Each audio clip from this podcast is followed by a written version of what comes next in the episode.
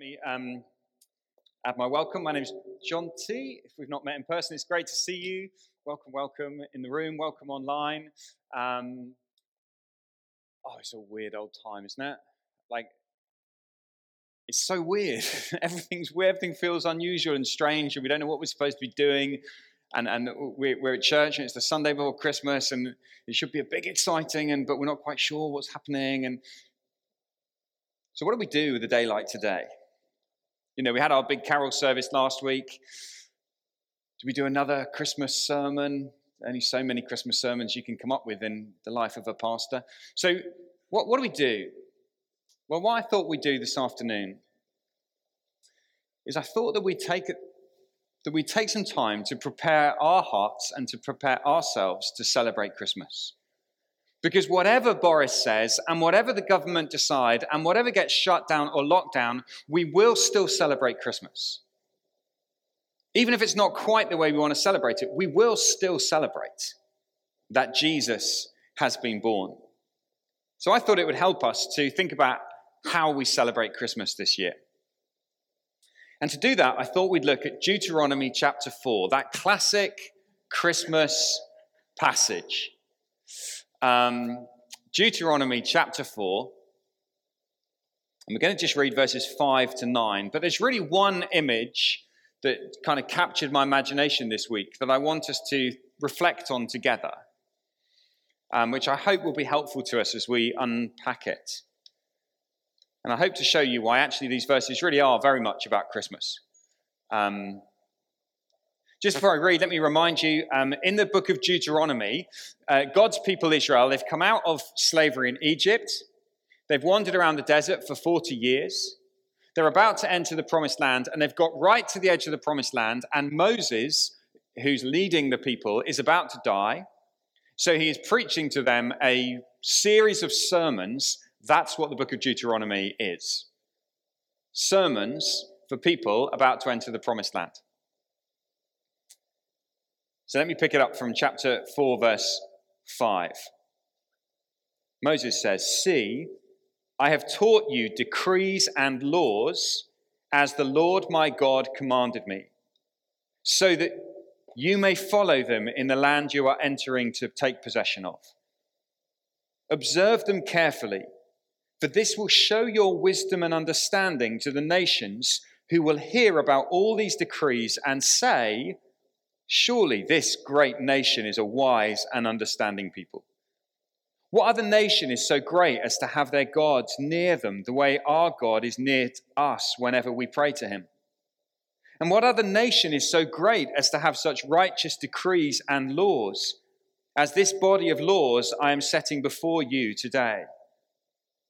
Only be careful and watch yourselves closely so that you do not forget the things your eyes have seen or let them fade from your heart as long as you live. Teach them to your children and to their children after them. Here's Moses preaching to the people, and he says to them, Don't forget. And the phrase that I want us to really zoom in on is the image of forgetting that he says, don't let these things fade from your heart. Don't let them fade. So imagine it's Christmas morning and you open a present and it's um, a, a lovely new t shirt. It's brightly colored, it's vibrant, it looks wonderful and new. And you know what new clothes feel like? They feel great and it's exciting, and you put it on and it feels great. But in a year's time, probably in a month's time, it will have faded, right? And it just doesn't look quite as lovely as it did before. Well, surprising on Christmas morning you don't open a t shirt, you open a masterpiece. Someone has bought you a Van Gogh masterpiece for Christmas. I don't know why and you decide to hang it in your front room, one of the things you will have to think very carefully about is how do you stop it fading? You see, the problem is that things so quickly fade. Memories fade. joy fades.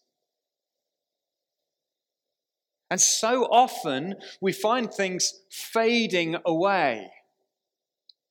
And Moses knows that that's true about the hearts of the people of Israel, and he knows it's true about your heart too. That suddenly things that were so important to you and you were so excited about can very quickly just fade, lose their sparkle, lose their shine, lose their weightiness and their significance.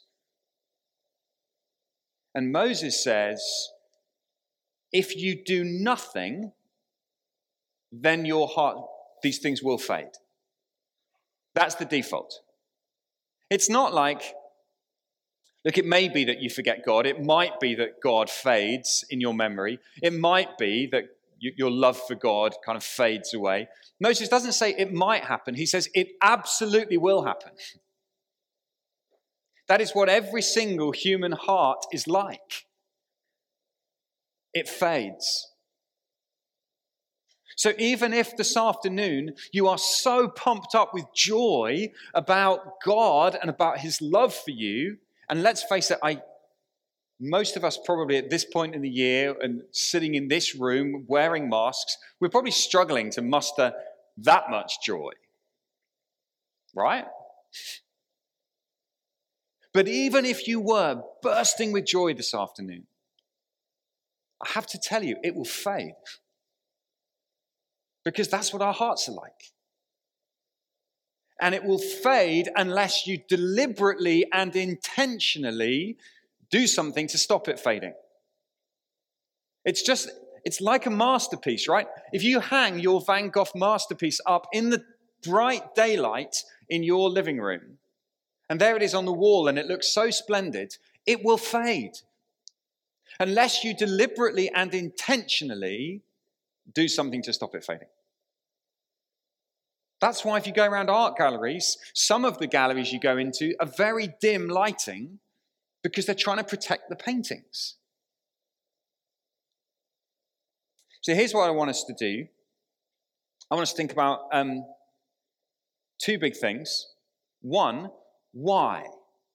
Why is it that our love for God is so fading? Why is it that our desire for Him, our joy in Him, our remembering of all that He's done for us, why does it fade so quickly? And when we thought about why it fades, then I want us to think about what might help us to stop it fading. All right, does that sound like a plan? Great. You're going to have to work hard this afternoon. It's, I, I feel like we're going to have to work because we're spread out and there's, let's be energetic. And you at home as well. Be energetic and enthusiastic. Shout at the t- computer. Shout amen at the computer. Engage. Don't just sit there like it's a TV show. Because if this is a TV show, it's the worst TV show you've ever chosen to watch. And there are better things you could watch, but not better than the Word of God. Anyway, sorry. Focus. Why? Why does why is it that our hearts would fade so quickly? I'm going to suggest four things, four causes of fading, which we're going to run through quickly. I think you see all of those in, in the history of Israel. And I think that as I say these, some of us in this room will go, Yeah, that's, that's me. That's why my love for God has faded or might fade. In no particular order, here are my four reasons. Firstly, doubt. You see, when you begin to doubt God, it's very difficult to be joyful in Him. This is my experience on a roller coaster. Every time I go on a roller coaster, I love roller coasters, genuinely love them. So, Swarm at Thorpe Park, it is a fantastic roller coaster. And I get on and I'm excited. I love to sit right at the front and, you know, your legs are dangling and off we go and go, ooh, upside down. And then about, and it's so joyful, it's wonderful. Then about halfway through the roller coaster, every single time, this thought comes into my head. I wonder when they last checked this. There's a lot of pressure, there's a lot of force being applied and then I look I think, which is the key screw? That genuinely, this is what I'm doing. Which is the key? is that really going to hold? And suddenly, all my joy is gone because now my faith has been replaced with doubt. And now I'm just living my roller coaster life going, get me off this thing because that there's no way that that screw is going to hold. And so I have this love hate relationship with roller coasters. And don't judge me for this. Exactly the same thing happens to me when I go on the London Eye. I know it's not, I, I know it's not high thrill, but just as I go over the top of the London Eye, I think to myself, wow, that cable there, imagine if that snapped. This is what happens to me. And that's what happens to God's people too. You see, God's people, they say, Wow, God, you're amazing. You saved us from, Israel, from uh, slavery. You saved us from Egypt. You're so powerful and you're so strong. But then, as soon as anything comes into their life, like, a, like a, an, another enemy or a, a, a king like Pharaoh or, or the people who are in the land, they suddenly say, Oh, no, no, we're scared. God can't do it. God can't do it. And their joy is gone because they begin to doubt God. They begin to doubt that God is good. They begin to doubt that God is powerful. They begin to doubt that God is for them. And Moses, as he says to them, don't let these things fade from your hearts. Doubt will kill joy. Doubt will kill the, the burning heart confidence in God. So, where do you doubt Him today? What are you doubting? Where do you find it hard to trust Him? Perhaps you're sitting here and you're not a Christian. You came along to church this afternoon because it's nearly Christmas. You thought it might be Christmassy. It is Christmassy. It's always Christmassy to come to church. Come and celebrate Christmas every Sunday at church. But if you're not a Christian, then let me ask you this what would make you doubt God? What is it you doubt about Him? Because you'll never trust someone that you doubt. And eventually, my fear of the bolt snapping will stop me getting on the roller coaster at all, won't it? And I've probably only got a couple of years left of roller coaster riding before my fear overrides my joy. And then I'll be out of roller coasters forever. And that's what happens to Christians. Joy, joy, joy, doubt, doubt, doubt, doubt, doubt, doubt and suddenly they're away. They've turned their back on God completely. So, doubt will cause your love and your confidence and your joy in God to fade. Do you see that in your life? Where are you doubting Him? Here's the second one. What about envy? So, envy will cause our hearts to fade. What I mean by that is when I look at other people who are not God's people, who are not trying to follow God, who are living their life their own way, and I see that they seem to be having a much easier and a much happier life than me, suddenly my God loses his brightness. God starts to fade because I think, well, that just looks more shiny and more exciting. And so, Israel, as you read the story of Israel, what happens is as they go into the lands, they meet other nations who worship other gods, and they begin to look at those nations and begin to be envious of them and begin to think, oh, well, they seem to be doing better than us. Perhaps our God isn't so good after all. Perhaps we should give their gods a go. And that's how it happens. You begin to envy I thought it was really helpful what Ryan shared. That actually, there are times when living as a Christian is just harder. It's harder being a Christian than not being a Christian. And when you begin to look at others around and you begin to find yourself envying what others have, suddenly your joy fades the beauty of God fades. This happens up and down the land on, on Christmas Day, right? You give a present to someone, and you get your present and it's wonderful. You're really excited about it. Oh, this is fantastic. I love this. I love this. And then the next person opens their present and you're like, huh, well, why, how come they get that? and they get something much better. Same things that happen. This is what happens in restaurants. You go out for a meal, right? You get your meal. This is great. Someone else gets theirs. Oh, no, look at yours. And that's what happens with God. We have our God, our glorious God, our saving God, our beautiful God, and yet suddenly, for some reason, we begin to envy others. And so our joy fades. The beauty of our God fades. Who do you envy? Whose life do you envy? Do you find a seed of envy in your heart?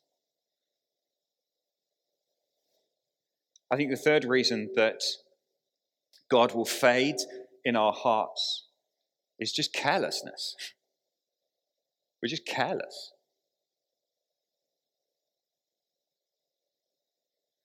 As you read through the story of Israel over and over again, you just find them taking God for granted, becoming familiar with Him.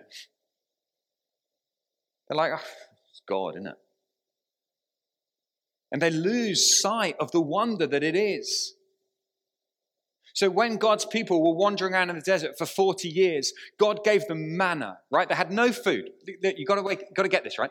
They had no food. They were starving in the desert. Where on earth is God going to feed like, like a million people? This nation of Israel. Where is God going to get enough food to feed them? God says, Don't worry, I'm going to make bread appear on the ground. wow! God, you're amazing. You gave us bread. Can you imagine going out that first day? And everywhere you look, there's this white frosting all over the ground. Bread, manna. I don't know what it is. That's why they call it manna. It means, what is it? and God feeds them, He gives them everything they need. They wake up the next day. Wow, he's done it again. Can you imagine the joy? Can you imagine them looking at each other, going, Oh, God's great? Who would have dreamed or even ever believed? Well, we, you know, I love that song. God, over and over again, provides some food. About 20 years in, 20 years later, out they come of their tents. Oh, for goodness sake. This stupid stuff again. And they begin to moan. That which was so heart captivating to them, which caused their hearts to sing, caused their hearts to thrill,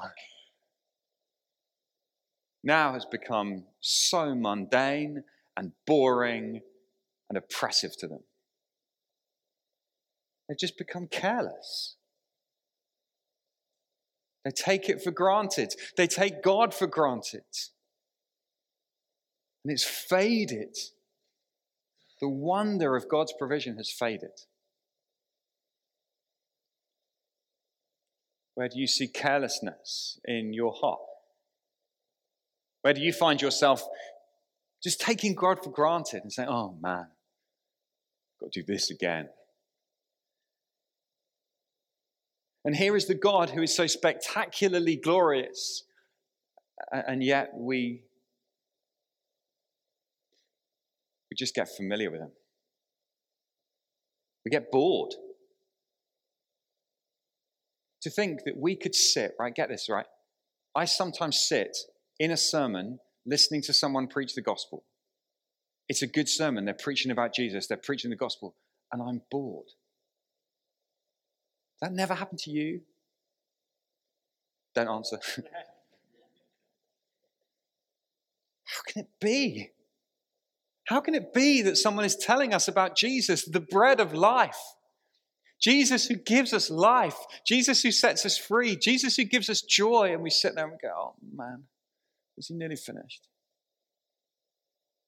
That which was so captivating to us at some point in our life, that which was our very breath. It's just become so mundane. and it fades. And here's the fourth reason that I think God fades in our hearts is because of our pride. Because we just think we don't need Him. You see, this was, again, if you read through the, the story of Israel, this is the problem. They're in deep trouble. They're in desperate need. They cry to God and they say, God, help us. Please help us. We really, really need you. We need you. We need you. And God comes and He saves them and He protects them and He loves them and He cares for them. And then they go, ah, look at us. Look at us. Aren't we great? We have all that we need. We're so self sufficient. We're so wonderful. What a glorious nation we are. And God loses his brightness. God loses his vibrancy in our hearts because we become so puffed up with our own. Look at me. And God loses his shine.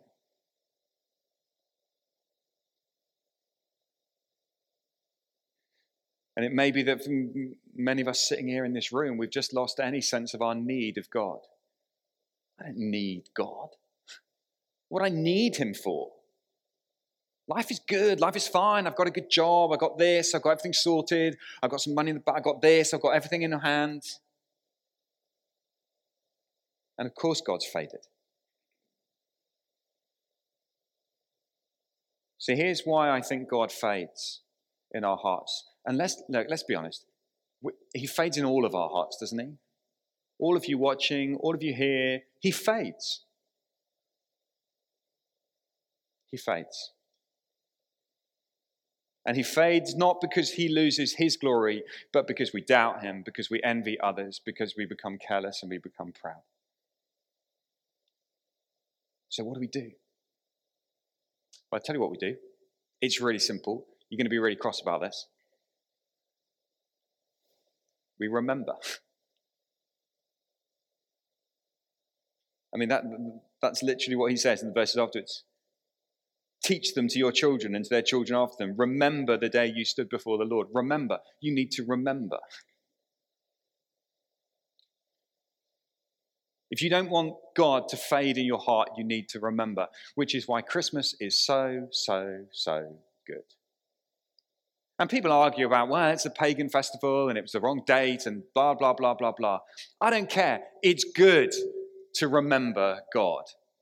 It's good to celebrate him. It's good to remember what he has done. And that's what Christmas is about. So, here are two things to remember. This is how you stop your heart fading. I'm going to go back now to verse 7. Look at verse 7. Here are the two things. What other nation is so great as to have their gods near them the way the Lord our God is near us whenever we pray to Him. There's something that should stop your heart fading. Remember that. Here's the second thing. And what other nation is so great as to have such righteous decrees and laws as this body of laws I'm setting before you today? Remember this. If you think your heart is fading, if you think that God is losing his brightness, remember these two things. Firstly, remember God doesn't keep his distance. God doesn't hold you at arm's length. In fact, as Moses spoke to the Israelites, he said, You know what's good about our God? You know what makes our God better than any other idol? You know what makes God so awesome? He's near to us. He's near. He's near when we pray to him. And you tell me that isn't a Christmas verse. What is the whole message of Christmas? It's God is near to us. God is not out of reach. God is not beyond us. He is close. In fact, so close that he stepped into this world, Emmanuel, God with us. He doesn't keep his distance.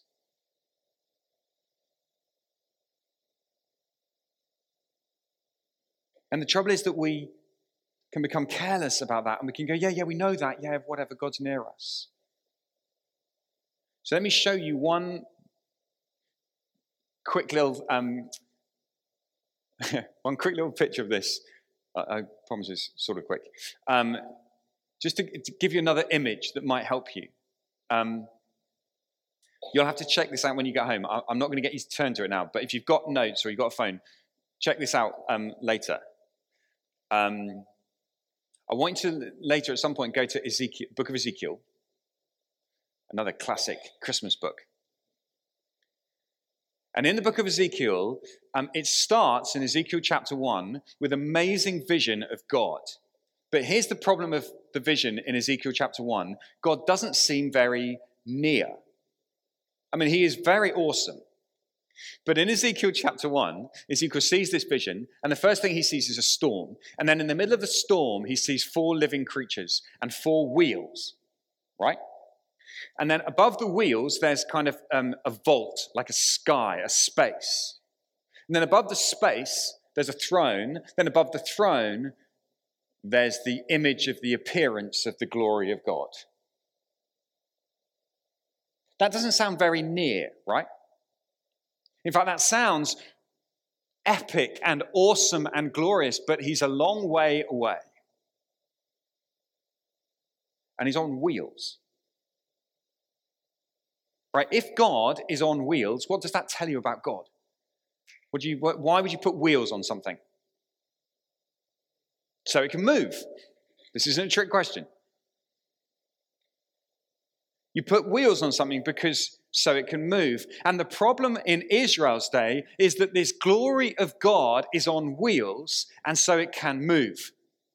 And actually, when the people do reject him, and when the people's hearts do fade and they forget all about this God, he departs. He leaves the temple. He, his glory moves on. He leaves them. You say, well, that doesn't sound like Deuteronomy chapter 4, where it says he's near to us. And that's not the end of Ezekiel's prophecy. You see, Ezekiel chapter 1, the glory of God on a throne, on a sky, on living creatures, on wheels. So that in Ezekiel chapter 10, that glory departs the temple because of the idolatry. But the great hope of Ezekiel, and you're going to have to check this out for yourself, in Ezekiel 43, the glory returns to the temple, but this time there are no wheels. And in Ezekiel chapter 43, I'll, I'll just I'll read it to you so I get it absolutely right. Ezekiel chapter 43, God's glory returns. And God says, Son of man, this is the place of my throne and the place for the soles of my feet. you see, we've gone from wheels, living creatures, throne, vault, no, vault, throne, God. Suddenly we've now gone to soles of God's feet on the earth. So, what, what, what, what's all this got to do with anything? That's Christmas. Christmas is the God who is so high and exalted and glorious coming, placing the very soles of his feet on earth. So, as Jesus walked around on earth, it is the glory of God walking, the, the soles of God's feet touching earth. He walked with us, He walks among us. His feet touch the earth. And so God is neither glorious and distant, nor is he pathetic but close. He is glorious and close.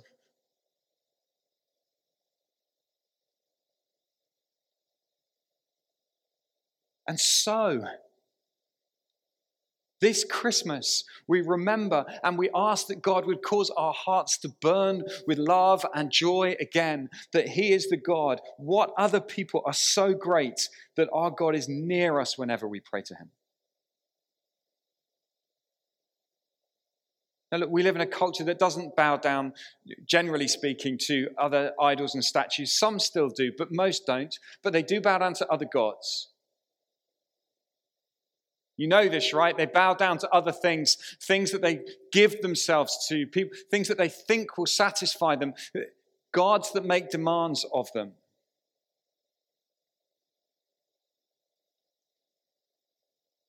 but they're not gods that love, they're not gods that come close. So, for example, the God of success that our, our culture worships, you want to be successful. That God of success is a distant God. And no matter how you far you try and grasp at it, it just moves further away. You know, when you've got a ball and it's on the on a lake and you, you're reaching for it and you, you think you've got it, but as soon as you touch it, it moves further away. That's what the gods of this world are like. They move away and they move away. And the closer you get to them, the more you think they're going to satisfy. They don't, they move. And you find yourself constantly having to stretch a little bit further, having to go a little bit more. because the gods of this world are distant gods. The gods of the ancient world were distant gods, but the God of the Bible is the near God who comes close, so that when you pray to Him, He's near to you. This Christmas, when you pray to God, He's near you. Near. He's near to you. He doesn't keep his distance. And here's the second thing that, should, that we should remember this Christmas. He doesn't keep us guessing. He doesn't keep his distance and he doesn't keep us guessing. I appreciate at first sight that verse 8 doesn't sound that exciting. What other nation is so great as to have such righteous decrees and laws as his, this body of laws I'm setting before you today? But actually, it's good news to have a God who tells us, to have a God who speaks to us, to have a God who says, This is what I require of you. This is what, this is who I am. This is how you're to live. That's good. He doesn't make us guess. You see, the trouble with all the other gods, right? Okay, let's let's have a little God. Okay, let's pretend here's here's a little God. The trouble is, this God doesn't say anything because it's just a dumb statue which is very, very difficult to worship. I wonder what it wants. I wonder what we should do to make it happy. It's more like having a pet than having a God. I don't know what, I, what do you want us to do? I'm okay. Fine. Let's let's sacrifice something to it. Well, that hasn't worked. Perhaps that's not. Oh no. Perhaps we've annoyed it. Perhaps it needs something else. Perhaps we should offer more. Perhaps we should sacrifice one of our children. Do you see how it goes? Because you don't know. You're completely clueless. And so many people in this age, I was talking to someone just this week who says, I'm not really into God and stuff, but I'm a spiritual person. But what does that mean? You don't know. You don't know what's required. How, how, how do you know? What is true and what isn't true. Just a gut instinct. I'll try something, see if it works. But we have a God who tells us. We have a God who speaks to us. We have a God who says, This is how I want you to live. I love you, and this is how I want you to live. And actually, what God has revealed in His Word is so beautiful, it's so captivating. Yes, it can fade. It can fade when we doubt that what God says is good. It can fade when we envy others who don't have to keep these rules. It can fade when we become careless. It can fade when we're proud and we think we know better than God. But this word that God has spoken to us is good. But of course, Israel didn't keep this law, they failed. And so do we. And so, what does God do? God comes. He places the soles of his feet on earth so that he might save us.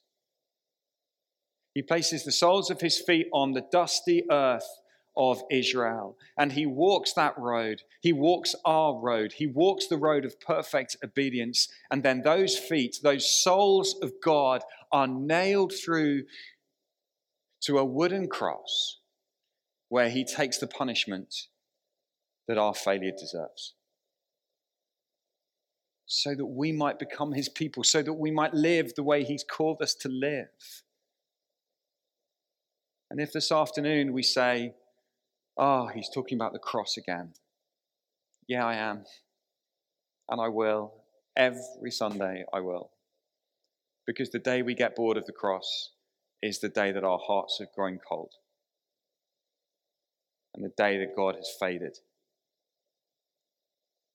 God doesn't keep us guessing. This is what He requires of you. Let me spell it out in the most crystal clear way possible. This is what God requires. He does not require some extraordinary sacrifice from you. He does not require awesome obedience. He requires you to believe in the one that He sent. He requires you to believe in Jesus, the one who's fulfilled the law completely, the one who took the nails and the thorns that you deserve, the one who took the punishment and the death so that you might live. That's what God requires of you. And then he says, I'll fill you with my spirit and I'll enable you to live this righteous, beautiful life in my power. What other nation is so God? You tell me one other God that would do that. Success will never die for you. The God of success doesn't care if you're successful or not. You have to understand that. You keep offering things to the God of success. Go, I don't know, is this enough? Is this enough? Is this enough? And then success, maybe you get a bit of success. Oh, I don't know, I don't know. And then success chucks you off the pile and moves on because success is a God that doesn't care. God does. Our God does. And so, as Moses prepared his people to, li- to walk into the promised land, he said to them, Your hearts are going to fade. You're going to forget all that God has done for you. Remember, he's near you. He's not keeping his distance. And remember, he's not keeping you guessing. He's telling you how you're to live, he's telling you what he requires of you. And so it is this Christmas. As we approach Christmas Day, I guess I want to use these words of Moses to challenge us to say, don't let your heart fade. Do not forget the things your eyes have seen or let them fade from your hearts. Don't let them fade. And this Christmas, why not take some time, carve some time out, find some time whether it be on Christmas Day or perhaps Christmas Day is manic and it's not reasonable, perhaps on Boxing Day or Christmas Eve, find some time, plan it. Before you leave this hall, before you turn off this live stream, plan a moment this week, maybe half an hour, an hour, plan some time where you can say to God, I just want to remember. I want to remember that you're near me. I want to remember that you don't keep me guessing. I want to remember what you've done. I want to remember that the soles of your feet touched this world so that I might know you. Don't settle for a fading heart. If you came to my house and saw a Van Gogh masterpiece fading, you would rightly be angry with me. You would probably call some art experts and go, You've got to stop this bloke, he's a maniac. He's destroying something precious. Well, let me tell you, I feel burdened like that this afternoon for you. If you let this fade, you're letting a masterpiece fade before your eyes. Christmas is a time for you to reconnect with this God and to rediscover the brightness of what He's done. So, we're going to take a moment to, to pray and to think. Perhaps you do in this time, just want to think very practically when. When this week could you spend some time reading through the Christmas story, listening to some worship songs, praying, allowing God to shine brightly in your heart. Great, let's pray as we stand. Father, we pray that you would help us to adore this Christmas. Father, that it wouldn't be some kind of emotional state we try and work ourselves up into, but this Christmas, the sheer beauty of you, the God who doesn't keep your distance, you, the God who doesn't keep us guessing, you, the God who's not playing games with us, but the God who's come near and the God who's told us what we need to know, that those things will be precious to us. So, this Christmas, we pray that you would banish doubt, that you would banish envy, that you would banish carelessness, that you would banish pride from our hearts. And we pray that we would be careful and watch ourselves closely so that we do not forget the things that our eyes have seen or let them fade from our hearts. And we ask it for your glory. Amen.